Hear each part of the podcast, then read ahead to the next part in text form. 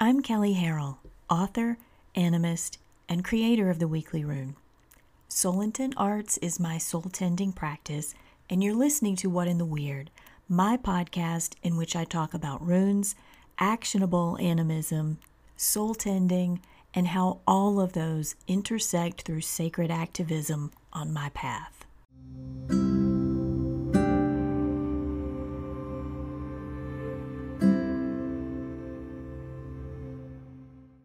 The Weekly Rune is out, and if you're not sure what it is, it's a rune cast that I've done for years, focused on the runic calendar and the current half-month rune.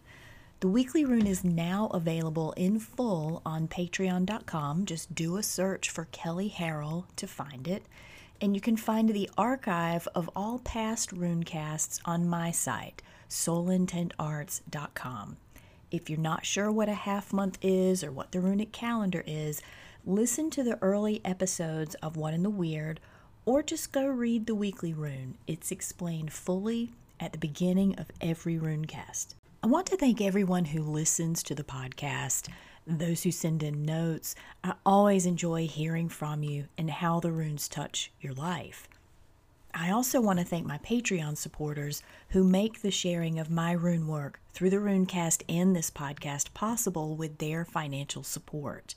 If you've benefited from the podcast, the Runecast, or the ton of free articles on the runes, animism, and soul tending on my website, you can show your support through buying my books, which you can also find at my website, soul intent arts dot com, by making a one-time contribution through PayPal, or contributing regularly through Patreon. Just go to patreon dot com and search for Kelly Harrell, and you can also subscribe to the Weekly Rune there. And thank you for it. We're in Hagalaz for the second week of this half month, and a discourse I've been having over on Patreon is what our relationship is to half-month runes. And I think that connection bears mentioning here. When we get to runes like Hagalaz, people get really tense. Loads of people that I talk to are really put off by the runes because they find them to be really heavy. It doesn't help that on appearance, they're these like line looking things that, that it's not very obvious just upon glancing at them what they mean. And, and even when people think they have an association with meaning, they feel like the runes are negative. I don't think they're negative at all, or I wouldn't work with them, though I do agree that they can be heavy. In my opinion, that's because the Old Norse cultures didn't play. And I don't mean that like they were harsh, but that they were very real. They were very grounded in all facets of reality and balance. And our take, our, our modern perspective on oracles is very fluffy and one-sided light. So I get why people have a sour impression of the runes, though stopping at just that is missing the picture of what they bring and how they're still relevant. That said, runes like Hagalaz, Eowaz, Tiwaz, they scare the bejesus out of people. They see them in a cast, and I, I see it. I mean, they know enough about the runes that I just kind of watch their expression when they come up and they just kind of glaze over or I, they dissociate. And, and they think that those runes portend some kind of trauma or ill fate. And see, that to me is where the modern perspective on what oracle reading is has gone awry thanks to the nineties and the whole like Psychic Friends Network thing. It's gotten a really bad rap, and it, it's where we're still stuck in this perspective of fortune telling, that oracles tell the future. This is this is the way it's going to be, when in reality, no. And, and some people say, well, they give you a potential future. Well, maybe. Everything is a potential freaking future. That that's too nebulous for me. What I see in oracle reading, and I say this all over the place in all my books, my blogs, all that stuff, is that it gives you incredibly detailed insight into the present, into current life dynamics. And when you have that kind of detail about what's happening now, you can make better choices about what's coming in the future, how those dynamics play out in the future. That's weird weaving. So, I don't have the perspective that the runes are negative or that there are certain ones that are scary. If you're working your weird weaving all the time and not just dabbling in the runes when you feel like it or tweaking your weird when you feel like it, then you don't have anything to be scared of in any oracle, in the runes, in weird, in any of it, period. That's the takeaway for this episode. We could be done right now. Except I'm not. I want to talk I want to talk in this episode about the difference in how the runes resonate in divinatory practice, meaning when you use them in casts, draws, and readings, as opposed to when you work with them in seasonal progression. So if you want to learn how to read them as an oracle, check out my class, Reawakening with the Runes. You can find information about that on my website, soul intent arts dot com. If you want to understand my take on the calendar, check out my book, Runic Book of Days. I go into detail about this there, but the short version is no, no runic calendar in the present day is one hundred percent accurate, period, the end. It's not possible. So let's just put that to bed right now. Everybody's like, they see runic calendar in there. It's like, there's no way that that can be authentic or accurate now. And, and therefore they poo-poo the entire concept of working with the runes in season, which makes no sense if you think about it, because of course it can't be accurate. We don't have data on exactly how those calendars would have functioned, not to mention different calendars were in use simultaneously in different regions because they were very culturally flavored. Time wasn't viewed as a static thing, as a linear thing as we view it now. And what we consider time really now is a big fake effort to keep us all synchronized to work for somebody else. That's what it comes down to. Get to work on time, earn the money, pay the bills. That's what our concept of time is driven by now. So you can take my workings around the calendar and go to town making your own calendar based on your own latitude and longitude, because that is the absolute best scenario for accuracy and direct relationship to a runic calendar. That is, that is the best way to do it. However, most of us aren't going to do that. We don't, no pun, we don't have that kind of time. We aren't going to sit down and take years to figure out how to plot all of that and do the math. So work with the calendar that Nigel Pennick created based on an assload of big brain research that he spent his life doing. That's what the Runic Book of Days is based on. That's what I do.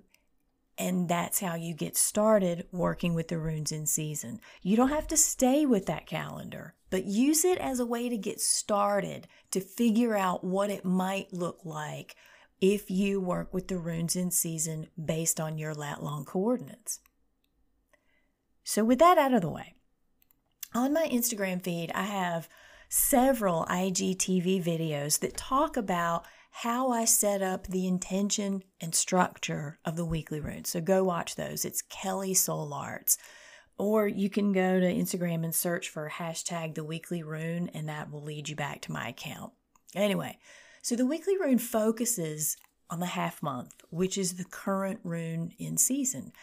That doesn't mean by the dictates of that rune's meaning that that thing is going to happen. Like, that's the assumption that people make when you do divination. This rune comes up. Oh, obviously that's what's going to happen. When you work with the runes in season, it's not literal like when you use them strictly for divination. It means that for this two weeks, you get to check your relationship with this rune. It means that for the half month, you get to resync into what's relevant for you to learn from that rune now. And I thought that's why Hagalaz is a good time to talk about that knee-jerk reaction we get with certain runes. People see Hagalaz and think, oh shit. They get very chicken little because it's all about external change, abrupt external change. And, you know, we think of that mostly as nature, but nature is everything. So I get it. I'm not saying I don't get it. It is one of the heavier runes, and you should look at it and with a lot of respect. But if you study its cultural context, it's also framed with a lot of information about how to deal with that. There is information about what Hagalaz brought up in our ancient texts, so much that how people responded to it is the emphasis, not the meteor coming out of left field. So when we have Hagalaz as the half month, which that would be now, it doesn't mean that for two weeks you should duck and run. And that's often the implied uh, response in general readings. It doesn't mean we're all screwed this time of year, every year, for two solid weeks. Really, looking at it that way smacks of how people look at Mercury retrograde, if you think about it. Which that's also happening right now at the time of this recording. People see Mercury retrograde and hide, which, you know, really it isn't a sentence of mayhem and failure so much as it is a reminder to focus on your communications. Slow down, take some time, think about what you're saying, listen to what's being said, be extra aware. There's nothing negative about that unless we just don't want to do it. And that's a whole different topic that has nothing to do with this episode. So, no, um, when Hagalaz comes up as the half month, it doesn't mean that we have to spend two weeks thinking that we're at its mercy. However, that's defined for any rune that comes up. When you work with the runes in season, it means that we're committing to an ongoing relationship with the runes, and we get undisturbed time with each of them every year to check the status on that relationship. And that relationship will and should change every year as we reacquaint with it, as you cycle back through it. And I mean, really, every relationship should have grown in a year's time, right? It, it should deepen and develop new contours. The same is true with the runes. And that's one of the coolest attributes of working with them in season. The pressure of having to learn the entire Futhark in one sitting goes away. You don't have to nebulously study one rune forever and get sucked down a rabbit hole. You dedicate two weeks to each, then you move on. It'll be back. And if you're doing the work, if you're really working the mastery of the runes, you'll get what you need in that two weeks and be ready for the one that comes next. You'll get more time next year, and when you visit again, you'll be in a different place and the rune will have different things to say to you. Likewise, the framing runes that come up in the weekly rune give that status check flavor. They are the point runes that help you know how to approach Hagalaz or where to look to see where work is needed or where change has occurred. I know I gush about the weekly rune, not because I want other people to love it as much as I do, but because it really does bring something to my life in the context of this seasonal nature-based backdrop that's very animistic in, in keeping with how I function in soul form. The fact that other people value it too is just icing. It's, it's awesome. It's really nice to have it be cathartic for other people and to learn how it impacts their lives. So it, it really is a labor of love that I choose to share because of the way it moves me. If you haven't explored the runes in season, it's a really gentle way to learn the runes without feeling crushed to memorize a bunch of crap all at one time or feeling like you have to take on the entire Futhark at once. It gives you time to develop direct relationship with them that without doubt evolves into a much fuller experience of the entire Futhark. And that is deeply personal and profound. So let me know what you think about that.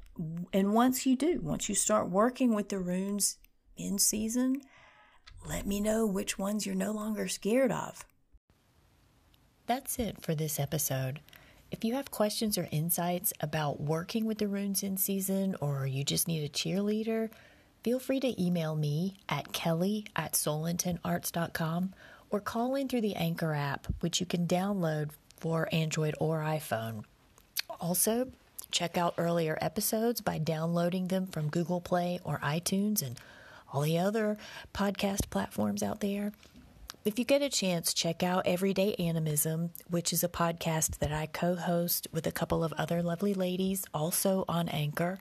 And other podcasts you might enjoy are Around Grandfather Fire, hosted by James Stovall and Sarenth Odinson, and also Why Shamanism Now, hosted by Christina Pratt. You can learn more about me and my work by visiting soul intent arts dot com or on Instagram at Kelly Soul Arts. I'm Kelly, and this has been What in the Weird.